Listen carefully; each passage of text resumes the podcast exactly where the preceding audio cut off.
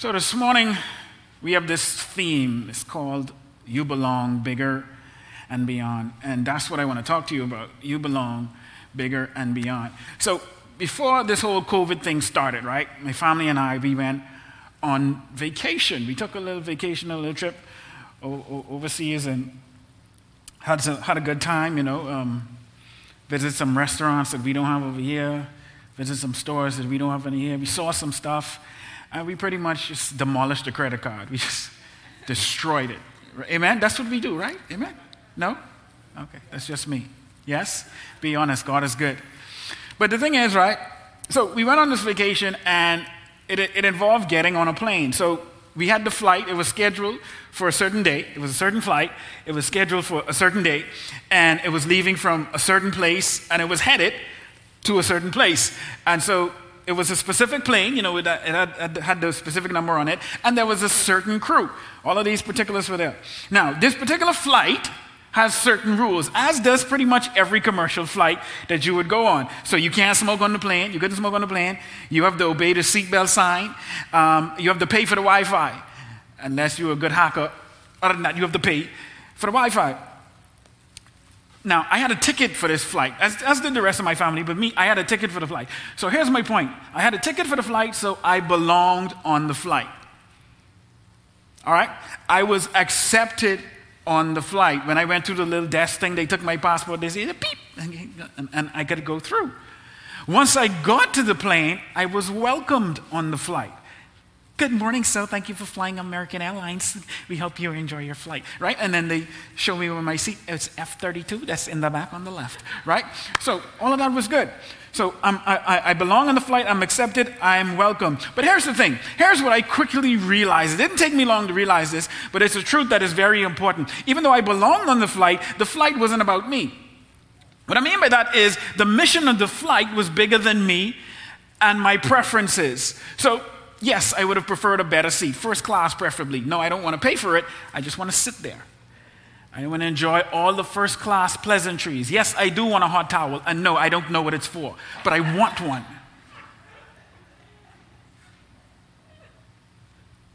The first time I actually got to fly first class and they gave me the towel, I was looking, I said, I don't even know what to do this. Someone do something quick, do something quick. I'll just follow you. Just follow you. Just follow you.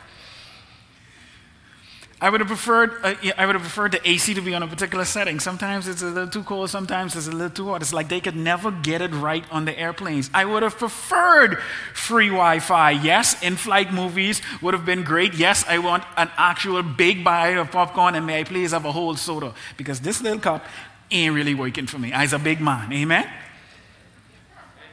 Hey, thank you give me soda in a kitty cup. What I look like? Come on, man. And then you want to put ice in it?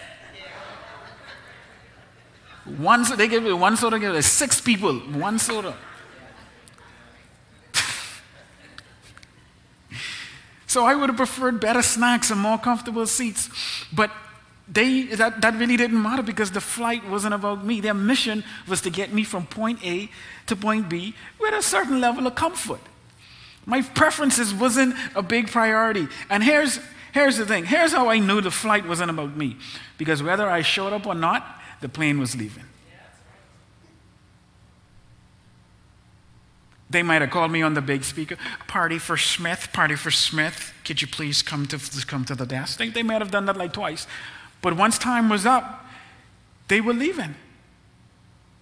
They were leaving on that plane on the time that they said they were going, going to the place that they said they was going. Because here's the thing even though I had a ticket, so I belonged on the flight, the flight was not about me. You see, I was on the passenger list. So the plan included me, but it was bigger than me, it was beyond me. We get to be a part of something, but the choice is ours. And don't think that you're too big to be replaced. Because even if you miss your flight, it's like 16 people on standby waiting to take your seat. It's bigger than you, it's beyond you. In the book of Esther, when you read the beginning, the book opens with, with King Xerxes. He's having a party. This dude got party, an 180 day party. That's tight. Like, I don't know how you party that long. So he's having a party for all his nobles and officials, and he's basically having a party to show off. Just to say, yo, check me out, check out all my stuff, check out what I could do. And they eating the best stuff, the best food, drinking the best wine.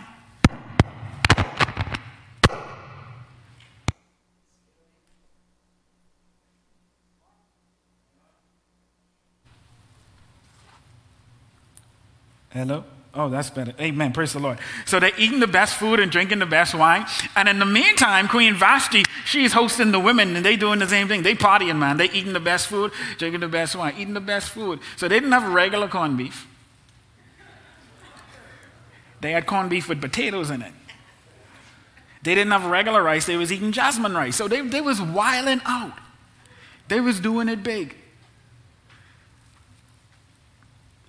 And in the middle of the party, Queen Xerxes decides, hey, I want everybody to see my beautiful wife. She's fine. I want everybody to just, just look at her, just, just, just admire my trophy wife. And so he sends for her. He sends for Queen Vashti to say, come, and make sure you bring your crown. Bring your crown. Don't come without the crown. I want you to come, and I just want you to be here so these other men could look and gawk at you. That's, that's what I want to happen. And Queen Vashti does the unbelievable, right? What, she, what does she do? She says, no.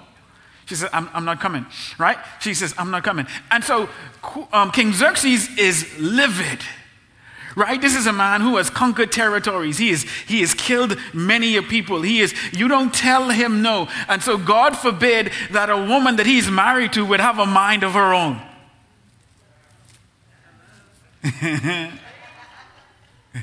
Fellas you quiet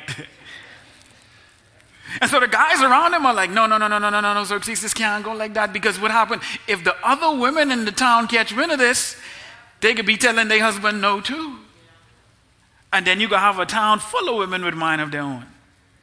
Chaos.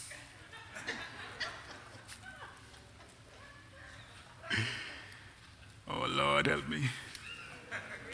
So he says, deal with this. You need to deal with this. You need to make an example of us so these women don't get out of hand. They need to know that you are the king. You're in charge. What you say goes. And so King Xerxes strips Queen Vashti of her crown. You, are not the queen anymore. You go away. And so he now has to replace her. So he, they go on a mission to find a new queen. And so he sends his boys out to all of the different provinces of, of, of, of the, of the area that he is over. And he says, You know, I need, I need the, the finest women. I need you to bring me the finest women so I can choose from because I need a queen to replace Vashti. And so they go out with the purpose of getting these women and bringing them back. And now would be a good time to have an ugly daughter. Say amen if you have an ugly child. That's good. You're good. You're good. Amen. That's good. And so they go out and they get all of these women, beautiful women, of which includes Esther. And so they pretty much get gathered up for an interview, so to speak. And so one by one, they're going to see Xerxes, and he's going to make a decision on who really makes the cut, who fits the bill, who do I want by my side, who do I want wearing the crown, calling queen. I need someone who looks beautiful, who don't say too much, who don't back talk, and who can come when I send for them. That's, that, that's basically what he wants. So I don't know if he really wants a queen or a dog. I'm not really, I'm not really sure. But nonetheless.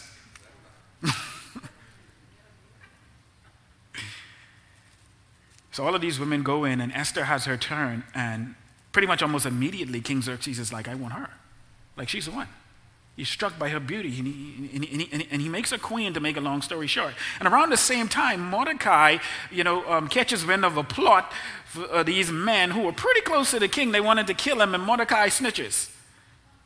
He tells the king what's going on. Uh, these, guy, these guys get caught, they get killed, and Mordecai pretty much gets the promotion. But at this, around the same time, this other guy named Haman gets the promotion, right? And he's pretty much goes to second in charge. He's like the prime minister.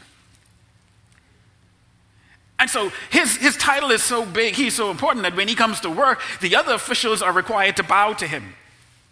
Imagine that. Every time your boss comes to work, you have to bow.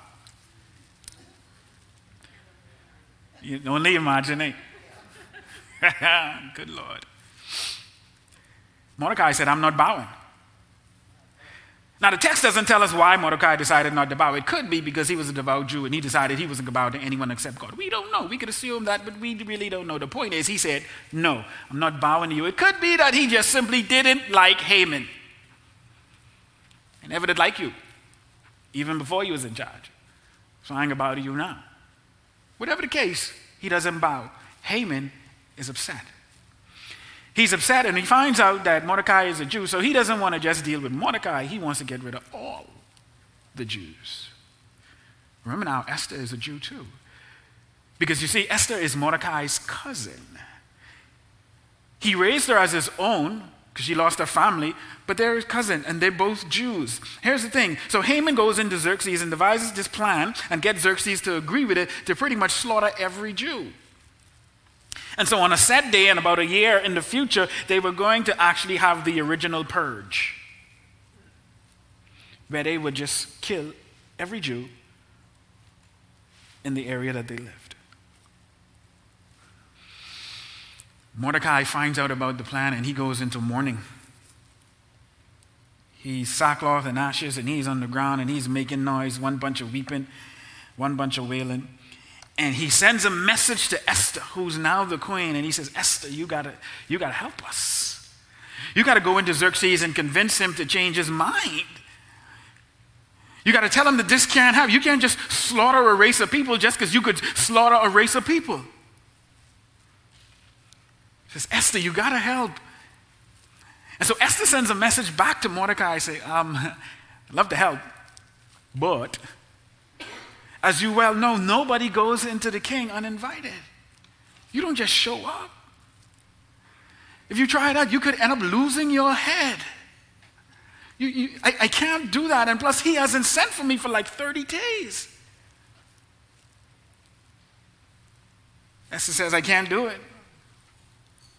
Esther 4 13 and 14. Then Mordecai told them to reply to Esther Do not imagine that you are in the king's palace, that you in the king's palace can escape any more than all the Jews. For if you remain silent at this time, relief and deliverance will arise for the Jews from another place, and you and your father's house will perish.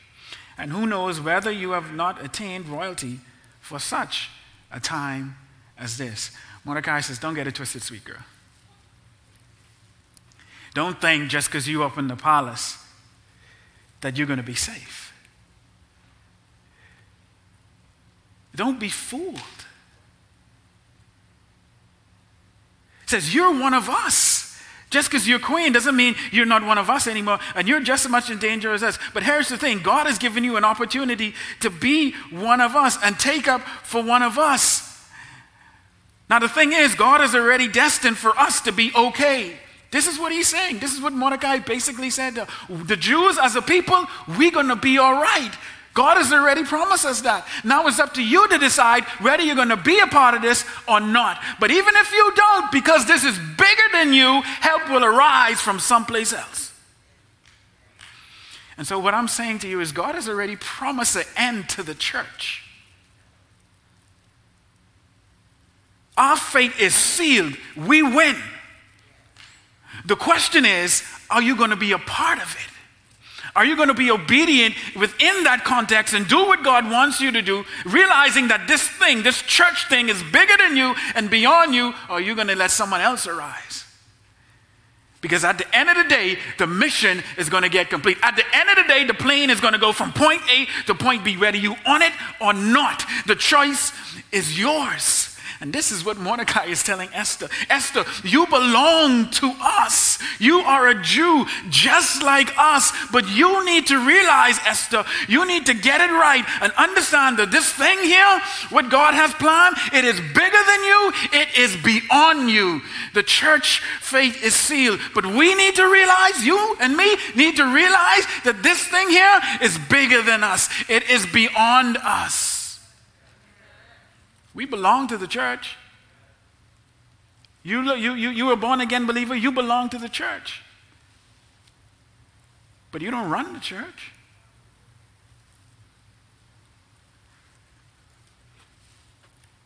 So, how do we balance this, right? Because whether you're young, whether you're old, whether you're ugly, whether you're good looking, smart, dumb, strong, weak, it really doesn't matter. Like I said, if you're a born again believer, you belong to the church Eh, as a whole, the worldwide church, right? You belong. If God sent you to the evangelistic temple, then you belong to this local assembly, to this church specifically. You belong. However, the truth is, it's not about us. And so, how do we balance these two realities that I belong to the church?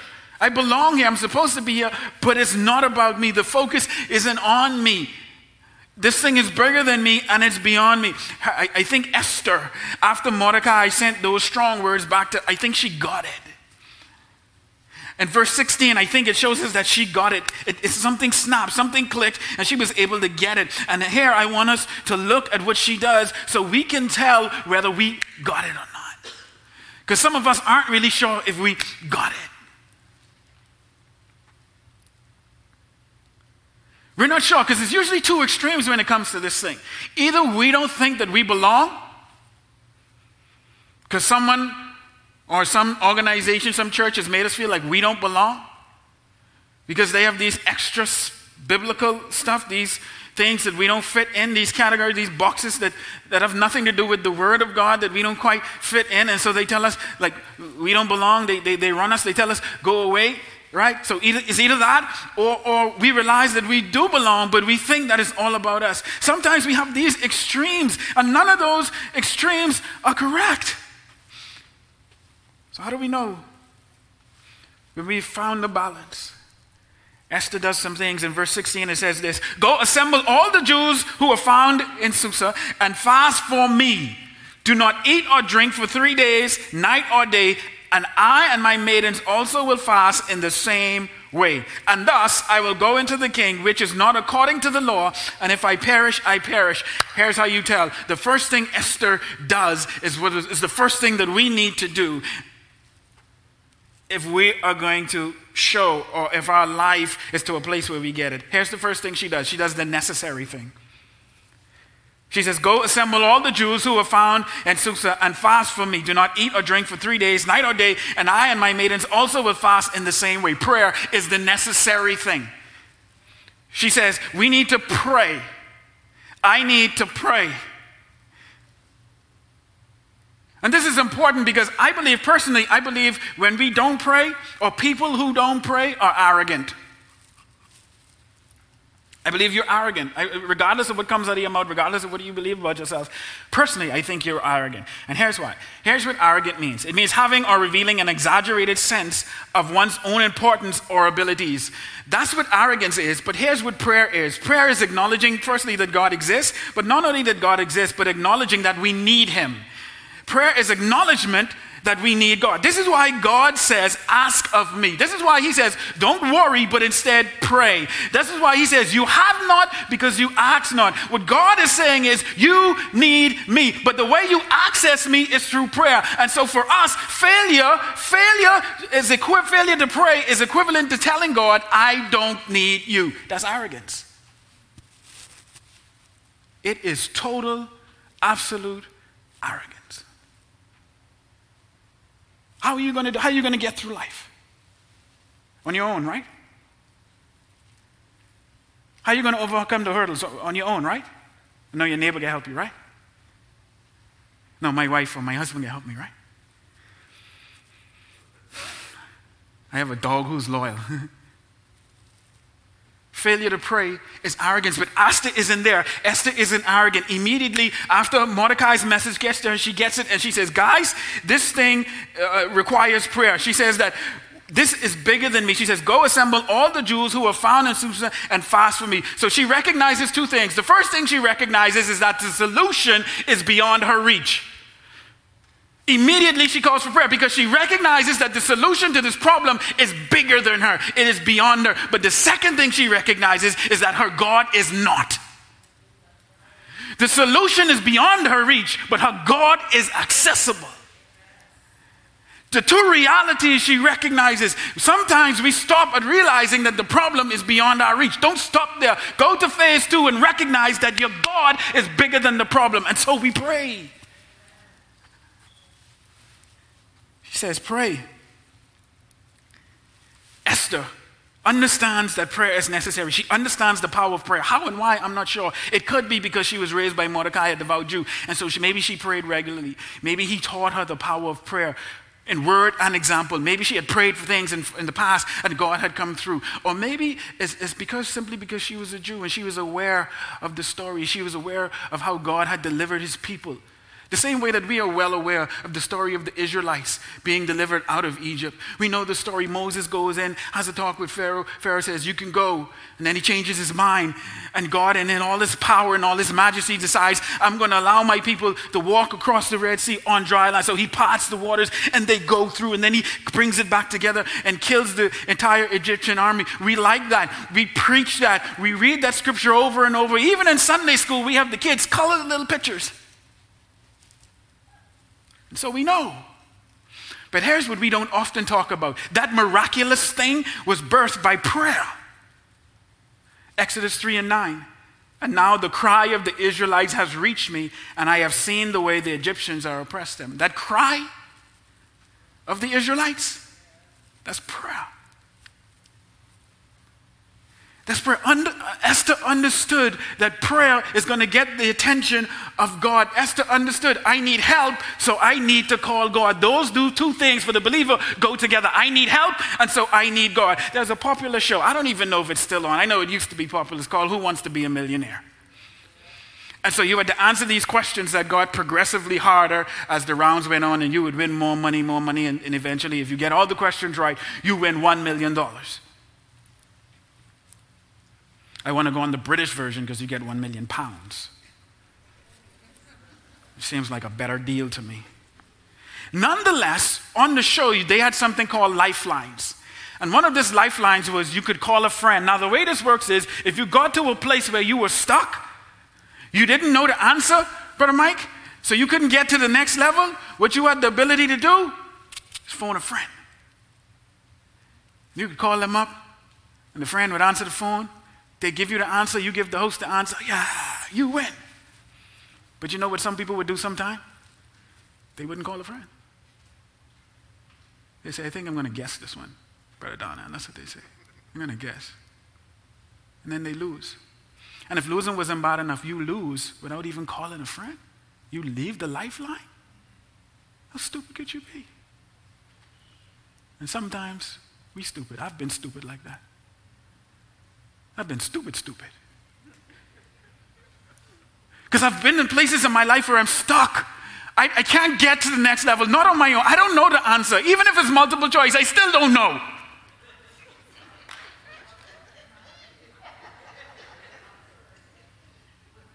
And I don't call a friend. And we have this access to always call a friend. There's a friend named who? Oh, I got a church in here this morning. So call a friend. That's what Esther said. Esther's saying, I don't know the answer, bro. So let's call a friend. And she says, here's two, two things she says. She says that my people need to pray for me. She says, Go assemble all the Jews who are found in Susa and fast for me. Esther understood that I belong to the Jews. I can count on them I belong to them. This is bigger than me. So y'all get together, pray and fast for me. She understood that when, when, when brothers and sisters pray and fast for each other, the miraculous happen. It's just like when Peter was in prison. The Bible says the church prayed for Peter. They prayed for him. Esther saying, Pray for me. They prayed for Peter because he was shackled and he could not free himself. He was imprisoned and could not free himself. So the church prayed for him because he belonged to the church. But it didn't stop there. And Esther doesn't stop there. She not only says, Pray for me, she says, I need you to pray with me. She says, And I and my maidens also will fast the same way. Esther understood that there is a special power in corporate prayer that doesn't just happen when people only pray for you. When you join in with them and you join their faith together, it even more happens. This is why when the 120 in the room were praying together, then God shows up. When they prayed for her, the miraculous happened. When they prayed with her, God God will show up. That's what she's believing. She says we need to do the necessary thing. The necessary thing is prayer. Prayer for, for me, prayer with me. And so my, my, my question is, if, have we come to the place, have we come to the place where, where we, we, we realize that we belong, but it's bigger than us, where we can pray for each other? Or we can ask for prayer without shame? Are, are we to that place? Are we to the place where we could come together and pray with each other? Can we do the necessary thing?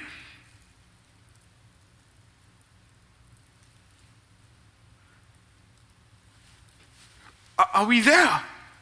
And the question is if we're not, why not? See, Esther was the queen, but she wasn't always the queen. But she was a Jew before she was a queen, and she was a Jew after she became the queen. Understand the power of belonging. Whether you are royalty or regular, you belong.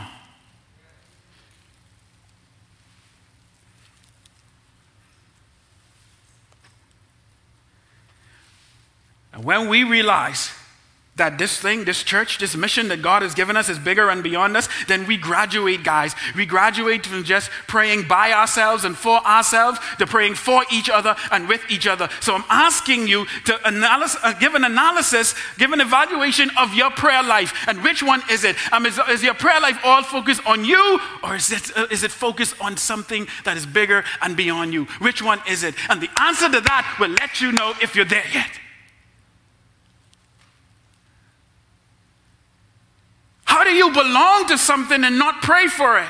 You say that there's power in prayer. You say that things happen when you pray. But how are you a part of something and you're not praying for it? You're not getting together with other believers to pray for it. I, am not rowing people who actually pray. I, I, I myself. Because we have to ask ourselves hard questions sometimes. And the worst thing about writing sermons is God has dealt with you first before you get to preach to people. Spend more time repenting than writing the sermon.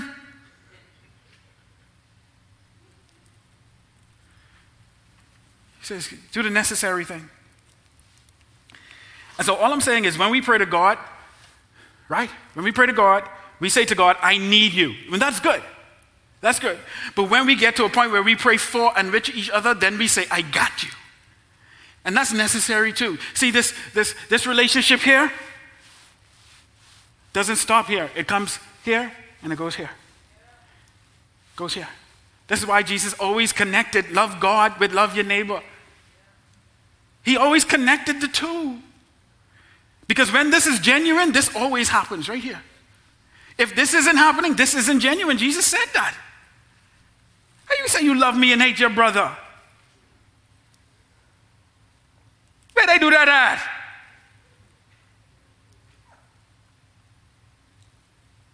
Esther does the necessary thing. She says, Get everybody together and let's pray. And not only does she do the necessary thing, she doesn't stop there, right? You would think that's, that's good enough. Esther goes a little bit further and she does the hard thing. She says, And thus I will go to the king, which is not according to the law. I'm going to break the law for the sake of my people, for the sake of what's right. I'm going to put it on the line. She says, I'm going to go before the king, which is not according to the law, which means people don't usually do it, which means I'm going to do the unusual thing. Esther says, I'm going to do the hard thing. I'm going to do the unusual thing. You see, nobody, like I said, nobody approached the king without being invited. And what I'm saying to us is when you get to a place where the revelation of that you belong, but this thing, this church thing is bigger and beyond you, you don't just do what's expected of you, you do what's needed of you. Ah, I know you was going to get quiet there. What was expected of Esther was that she not approach the king. That was the expectation because that's what regularly happened. But uh, there was there come a time when there needed to be something different, and this need required Esther to approach the king. And so she was able to separate that which was expected of her and that which was needed of her. And through the power of God, right? Because she called for the prayer, she knows she would need the power of God and able to do it. She does the thing that is needed of her. Not what's expected, but what's needed. So sometimes, yes, you could preach. Amen. Praise God. We love that. But sometimes we just need you to sweep.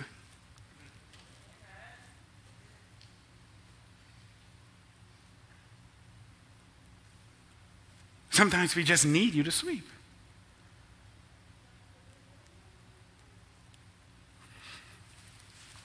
So she does was needed. Queen Vashti was stripped of her crown. Esther was aware of this. She was stripped because she didn't come, and now Esther is being forced to go to the king uninvited.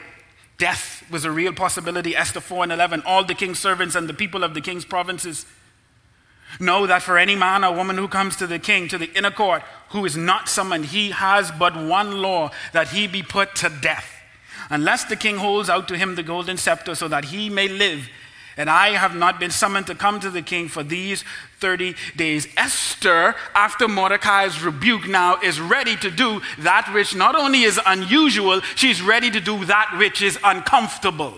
You see, when Esther called her out and said, Don't think because you live in the palace it's going to be okay, what he is saying is, Get out of your comfort zone. You can't make your decisions based on what makes you comfortable, Esther. That's what he's saying. You can't make decisions based on what, what makes you comfortable. Because when we choose comfort over obedience, comfort becomes the idol. Comfort becomes your idol. You cannot, you cannot make decisions based on comfort. Imagine if all the great patriarchs, all the great men and women of the Bible made decisions solely on comfort. Mary wasn't going to have that. That's for sure. And Jojo wasn't going to marry her. That's for sure. Paul wasn't be going on that mission. Paul writing letters say, I go into a particular place and I know I get in lockup. But I go in anyway. Because it ain't about being comfortable. It's about being obedient. It's about doing the hard thing, Pastor Moses. I heard one thing, I don't even remember where I got it from, but I heard one thing one time. Apparently, some must famous preacher or something said it. He said, in, in advising people in ministries, they say, go where you are uh, uh, appreciated, not tolerated. That is the most unbiblical thing I have ever heard in my entire life.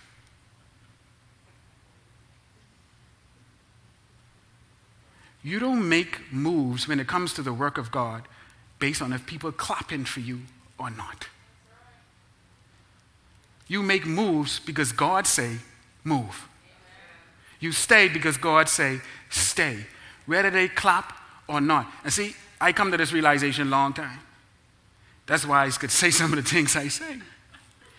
Because whether y'all clap or not, if God give me instructions, I doing it, bro. Do the hard thing. And my question to us is, are we willing to do the hard thing for each other? Because Esther is willing to do the hard thing for her people. Are we willing to do the hard thing for our brothers and sisters in Christ? Are we?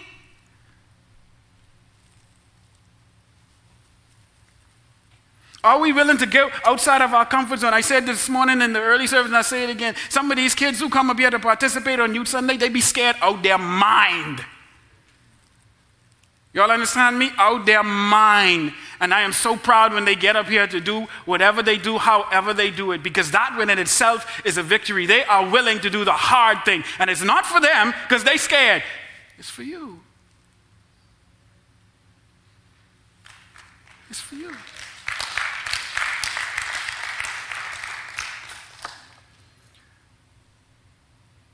Mordecai says, Esther, I, I, don't want you to, I don't want you to try to preserve your comfort and your false sense of security. That's, that's not, that's, and that's not what we ought to do, right? That's not the example Christ gives us. What is the example that Christ gives us? Philippians 2 and 6. 2 and 6. Who, being in the very nature of God, did not consider equality with God something to be used to his advantage. I am willing to imagine, I'm willing to guess, go out on a limb there and say with some level of confidence that Jesus was pretty comfortable in heaven.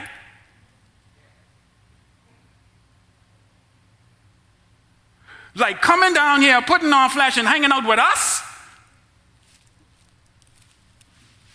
Heaven, earth, people, God.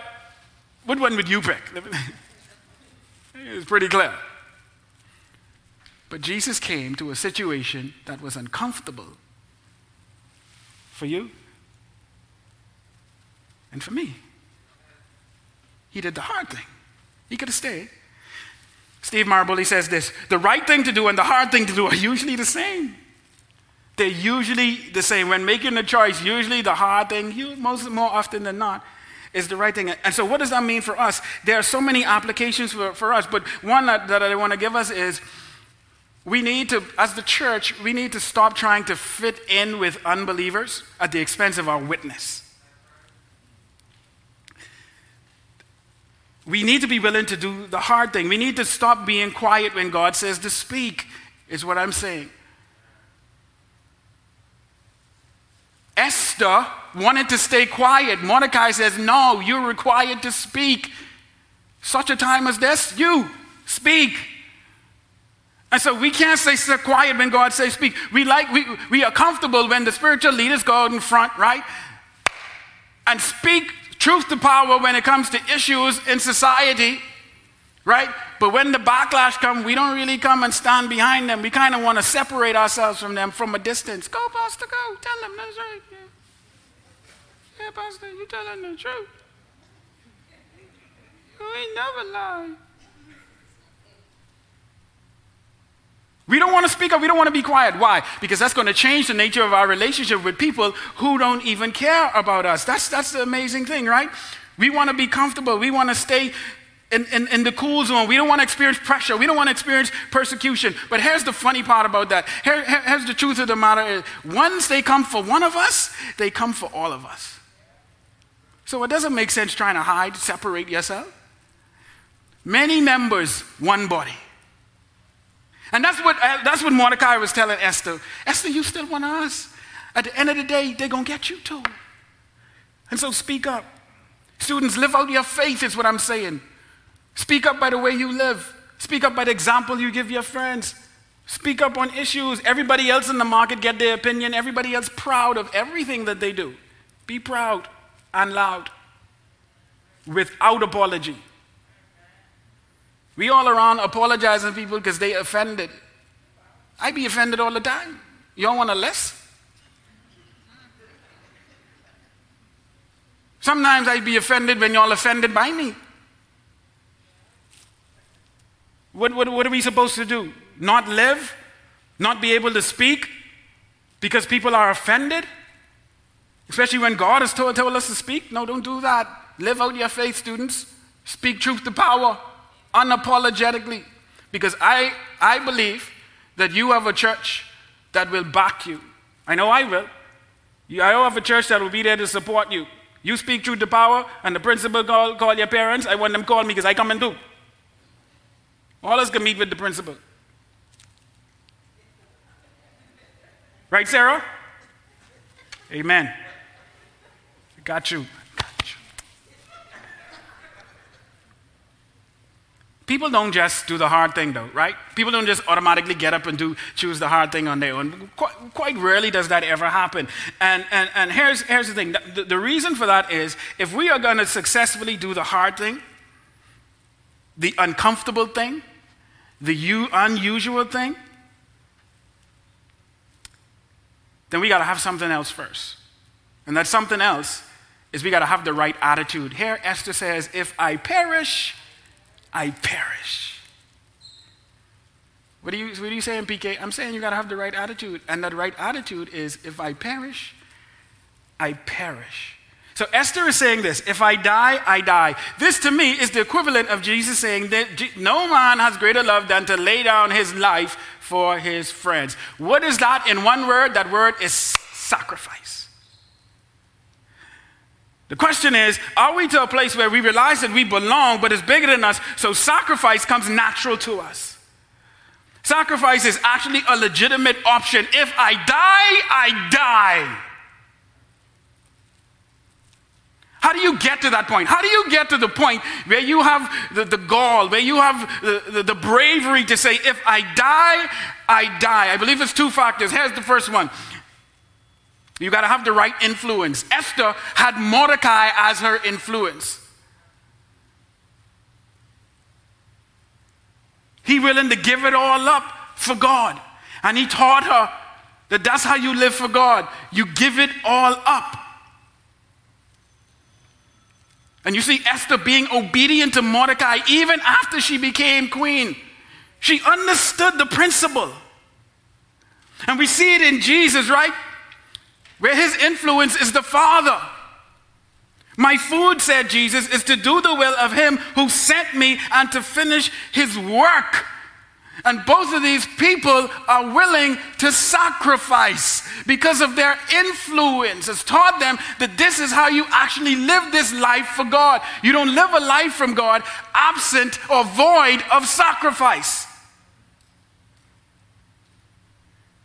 Jesus said, if you're not willing to do these certain things, you're not fit to be my disciples. And all of these certain things require you to give up everything. So you have to ask yourself if I haven't given anything up, who exactly am I following?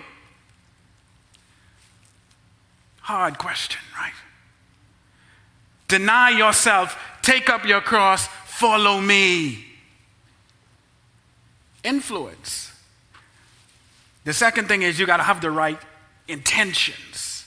Esther's intention was to save her people. I'm going to go into the king. This is against the law. He's probably going to cut off my head. But God didn't just put me in the king's palace to sleep with the king. There was something bigger than this, there was something beyond that. And if it means that I must sacrifice everything to do that, then that's what it means to belong. And so I'm willing to do that. And see, Jesus is the same way. His intention was to save his people. Matthew 121, he will save his people from their sins. If I have to put on flesh, go down, live a perfect life, get beat up, spit on, then mock me, and then hang on the cross to save you who didn't even love me first, then I'm going to do that. Give me save these people for 800, Alex. Daily double. So, how do you know? How do you know when you get to the point when you have it, when you are ready, actually ready to, to, to understand that you belong, but it's bigger than you, it's beyond you, and so you, you know you have it? Here's how you know you have it when you care more about what others gain than what you lose. That's how you know you have it. Hebrews 12 and 2, fixing our eyes on Jesus, the author and perfecter of faith, who for the joy set before him endured the cross despising the shame, and has sat down on the right hand of the Father. Jesus endured the cross for the joy set before him. The joy set before him was your salvation. So he was more concerned about what you would gain over what he would lose. That should be our attitude in the context of the church. We don't make decisions based on only what I could get out of it. And we see it all the time. Students, let me get you for a minute. You can't just stop coming to youth group because it ain't everything you want it to be. Because it isn't perfect. Because here's the thing even if it was perfect, when you showed up, you messed it up.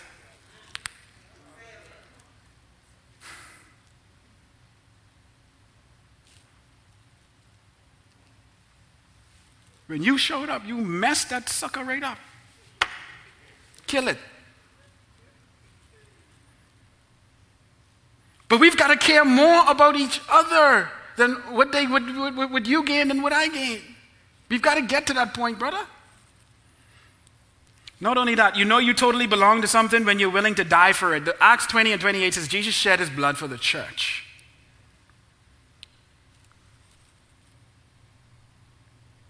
No greater love does a man have than to lay down his life for his friends. You belong to the faith. Are you willing to die for me? Are you willing to die for me? And I ask the question is, is, because, because it seems as though that's what Jesus asks of us. It seems as though, to me, that's what Jesus requires of us. And if we're willing to die for each other, which I feel that we should be, there's a law that comes into play. It's the law of greater to lesser. Here's what the law teaches if you can lift 100 pounds, then you can lift 30. So if you're willing to die for me, then you should be willing to help me when I'm in need as well.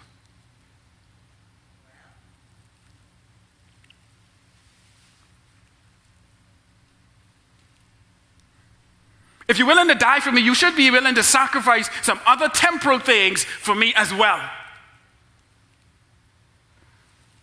Are you willing to die for the church, the church in general, and the church specifically?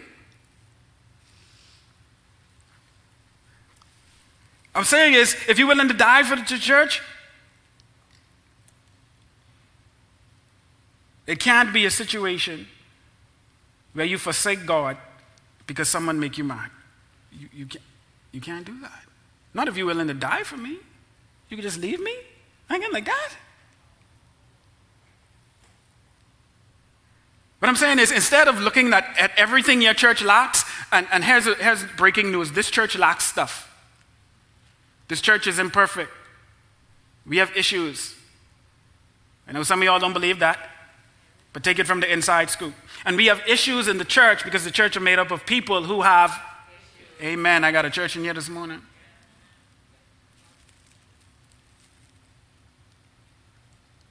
But we shouldn't look at those issues as a reason to complain. And I'm not saying where, where, issues exist, you shouldn't bring them to light. You shouldn't try to make it better. That's not what I'm saying. I'm talking about an attitude here of always trying to find the fault, of always looking for a reason to have an excuse to not serve, to not sacrifice, to not love. That is what I'm talking about. Don't mix me up. But instead, look at these as opportunities to make it better. Look at it as an opportunity to fix it. Why am I saying that? Because if you're willing to die for me, you should be able to help me build something that I don't already have.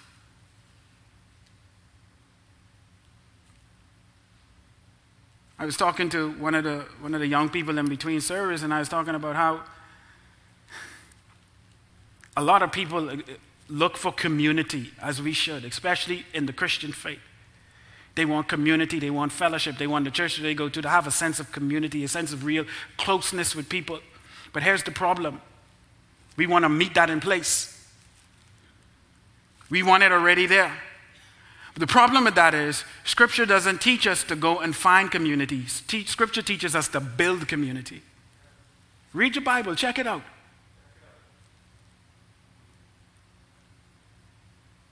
So you hop all around. Oh, ain't no community, there ain't no community, ain't no community, because you ain't built it yet. See, everybody want the perks, but nobody want work. Community takes work. Did I lie? All right then. If it missing, then build it. If it missing, then do it. If it's missing, then bring it. Because complaining ain't never built nothing yet. I'm not saying don't bring things to the attention of leadership. I'm not saying, that's not what I'm saying. I'm saying check your attitudes. I'm talking to me too. Don't get confused. I'm saying check your attitude because we all have preferences. I have preferences. You think because I'm part of the leadership, I don't have preferences? You think I want to wear a jacket every Sunday? You, y'all really think that's choice, right?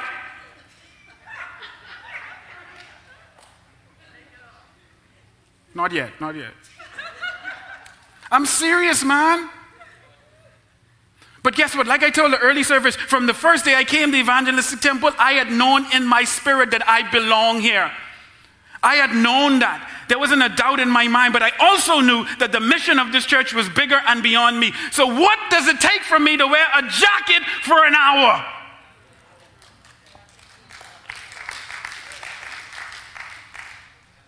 No, I don't prefer it. And yes, I make that known. But at the end of the day, there's a mission bigger than my jacket that has to be accomplished. And if my jacket is a distraction, then I just wear the jacket so it's not a distraction. Maybe one day I won't have to wear a jacket. Praise the Lord. But until then, until then, I can pick this up from the cleaners, spray some cologne on it, two on the front, two on the back, and I wearing this jacket. Because I understand that there are things that are bigger than my preferences. There's a mission that's bigger than whether I prefer the room to be blue or white. It's bigger than whether the communion juice is white or red. It's it's bigger than that, man. Are we willing? Are we willing, right, to make our preferences known And if it's not adjusted to our liking right away, are we willing to still work towards the mission that is bigger than our preferences? That's all I'm asking. I'm asking that if youth group isn't all you want it to be, are you willing to still come and then participate in a way to make it what you want it to be? Are you willing? That's, that's all I'm asking. Because, see, when it comes to church, I always say it. We we treat church unfairly. Church isn't what we want, so we walk away. Yet we go back to Wendy's every week, even though they keep messing up our order. We don't stop going. We try and we try and we try. Can I please have no pickles? And when you get your sandwich, God knows you can have pickles on that.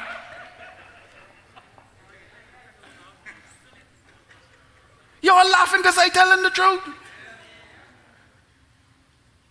We didn't never stop going to KFC because the bread was burned up. And the bread always burn up. But you know what? We could say we could give them another chance.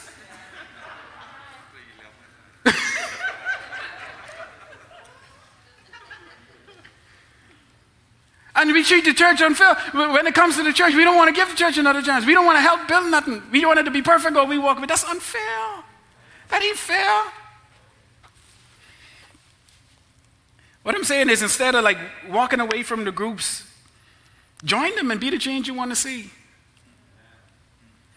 Let me give an example. You see Brother John up there? Brother John come into my office and he said he wanted to be a part of youth ministry. And we had a, a good little talk. And Brother John told me everything that he taught was wrong with regards to the youth ministry and the church. We had a very nice conversation. And after that conversation, Brother John joined the youth ministry. You see what happened there? Right, Brother John?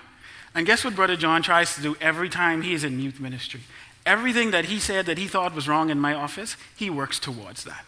I could deal with that.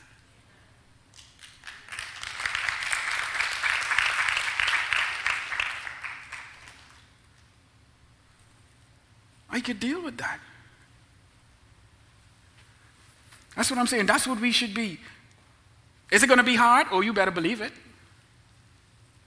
You might even get rejected a couple of times. Your idea mightn't get used the first time. Your preference of persons to do certain things mightn't be what happens. You might ask to do certain things, and people might tell you you ain't ready yet.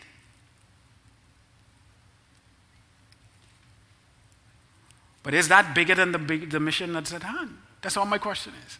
Is it bigger than the mission that is at hand? If the answer is no, then we got to check ourselves. Here's why. Here's why we got to check ourselves. The church is not Costco, the church is a community.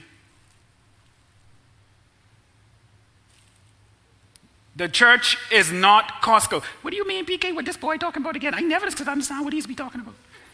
Let me explain to you. When you go to Costco, you go in, they welcome you, they give you your trolley, you walk around. You probably start at the produce because the produce is usually the first part, right? And you squeeze the lemon, you smell the pineapples, you knock on the, on the cantaloupe. Oh, that's a good one.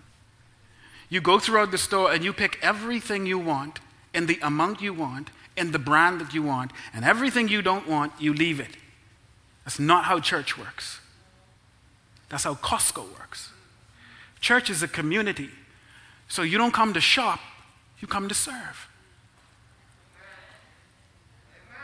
The reason some of y'all unsatisfied with church is because you're here for the wrong reason. You here to shop. Wrong place. 17 shop, across the street.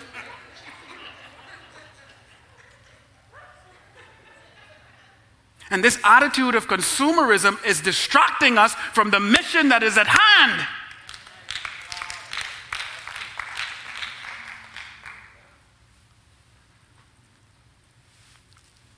And I don't want you to misunderstand me. I don't, I, am not saying that you should be a slave to church. I don't want you being here every week, forsaking your family. I don't want you following people blindly. This ain't a cult. Right. All right? I don't want no cultish behavior. That's why I don't even let people too close to me. You're following me too much. No, don't follow me. Follow Christ. Don't follow me. You're too close. Six feet. Back up.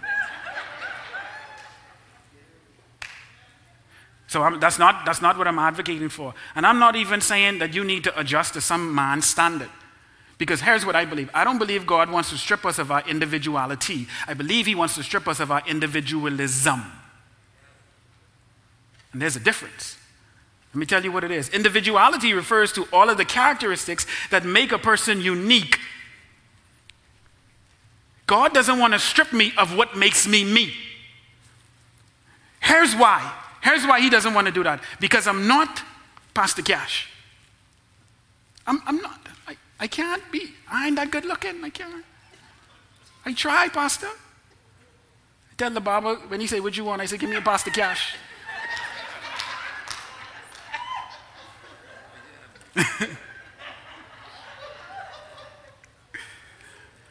what I mean is, when Pastor Cash gets to the mic, well, let me say this. Everybody knows that very often I tell jokes in my sermon.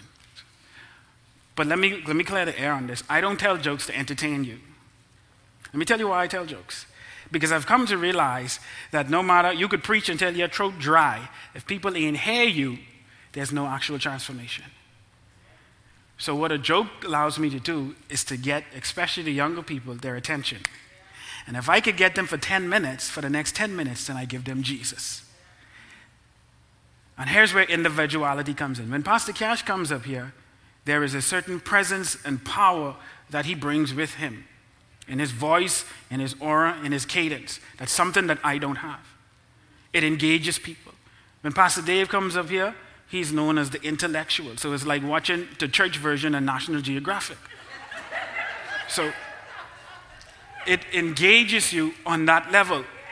When Pastor Brad comes, he has his charisma. That I don't have them things. And so I got to use what God give me, and that's jokes. So he don't want to take that away from me. He wants to use it to advance the kingdom and bring glory to him.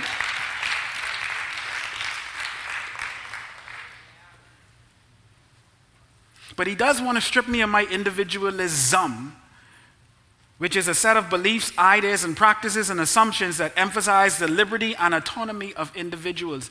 That is everything that is the opposite of Christian community. It's the me first attitude, it's the me only attitude. We, we can't do that. We, can't, we, we, we have to stop we have, to, we have to be at a place where we're willing to pray for our church, where we're willing to sacrifice for our church, where we're willing to serve for our church. And when I say that, usually a question comes out of that, which is a pretty um, um, um, okay question. I don't mind having it, and so I'll answer it for you. The question usually is then, what is my church going to do for me? Fair enough. Let me answer that for you. The church is the people. So if we all have the same mindset, if we all come saying that we are willing to pray for and with people, we are willing to do the hard thing so that other people can gain, we are willing to sacrifice whatever it takes for the other person, if we all have that attitude, then we all get service. We all are, get to be on the receiving end of that at some point, and it not be about us but instead it be about Jesus Christ and the mission that is at hand. That's what your church can do for you. What I'm saying to you, if you don't get anything else, here's what I'm saying to you you belong. If you are a believer in Jesus Christ, it doesn't matter what you look like, black, white, uh, all of that, doesn't matter, rich, poor, you belong. What I am also saying is the church is so much bigger than you. It is so much more beyond just you. But the church is not the same without you. You matter. You just ain't in charge. If I lose my big toe, I can still be able to work. But it's just certain things I won't be able to do as effectively as if I had it. I'm saying your church needs you. I'm not even talking about organizationally. I'm talking about the people that are around you. They need you. They need what you have. Let me tell you why. Because the same way God has given you a mission, a burning in your heart to do certain things, is given, He's given it to them too. But guess what? He's put the gifts that they need in you to get it done. I can only go so far. This is why I have a team. I've said this before, and some of y'all still don't believe me. I can understand why, but I'm not perfect. There are things that I lack.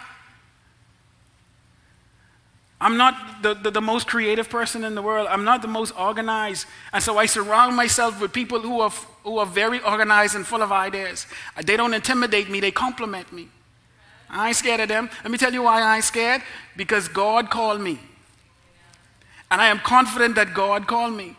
So whatever God calls me to, if I remain faithful, it will be for me.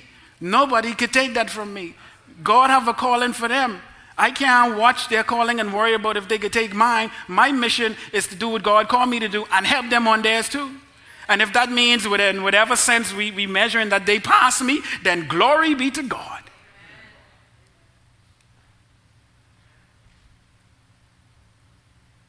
All I'm saying is, all I'm saying is, let's focus on the bigger mission that students and adults is like, and, and let's put our preferences aside for the for the goal of the bigger mission. Not aside as if they don't matter, but don't allow these small things to distract us. I told the early service, and I'm going to say it to you, and I want you to hear me good because it's important. I hate chocolate ice cream.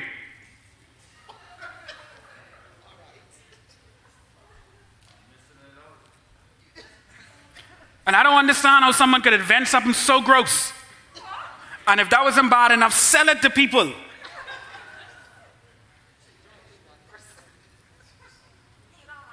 Something is wrong with people.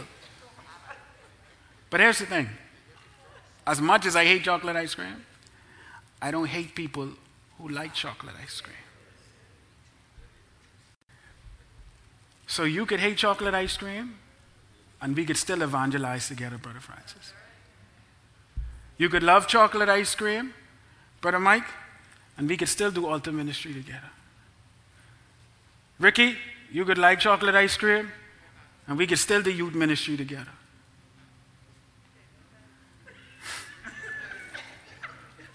All right then, vanilla ice cream.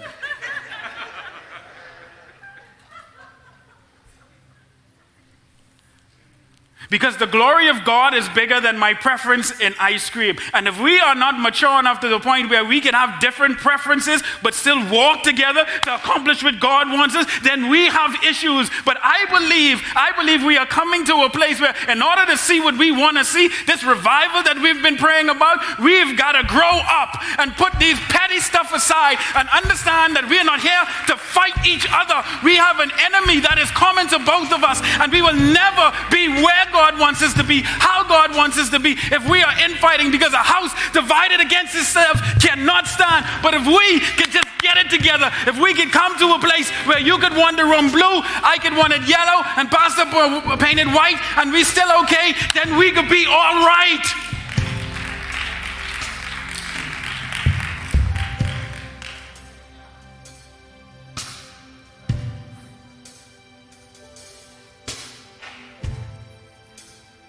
Is so much bigger than me.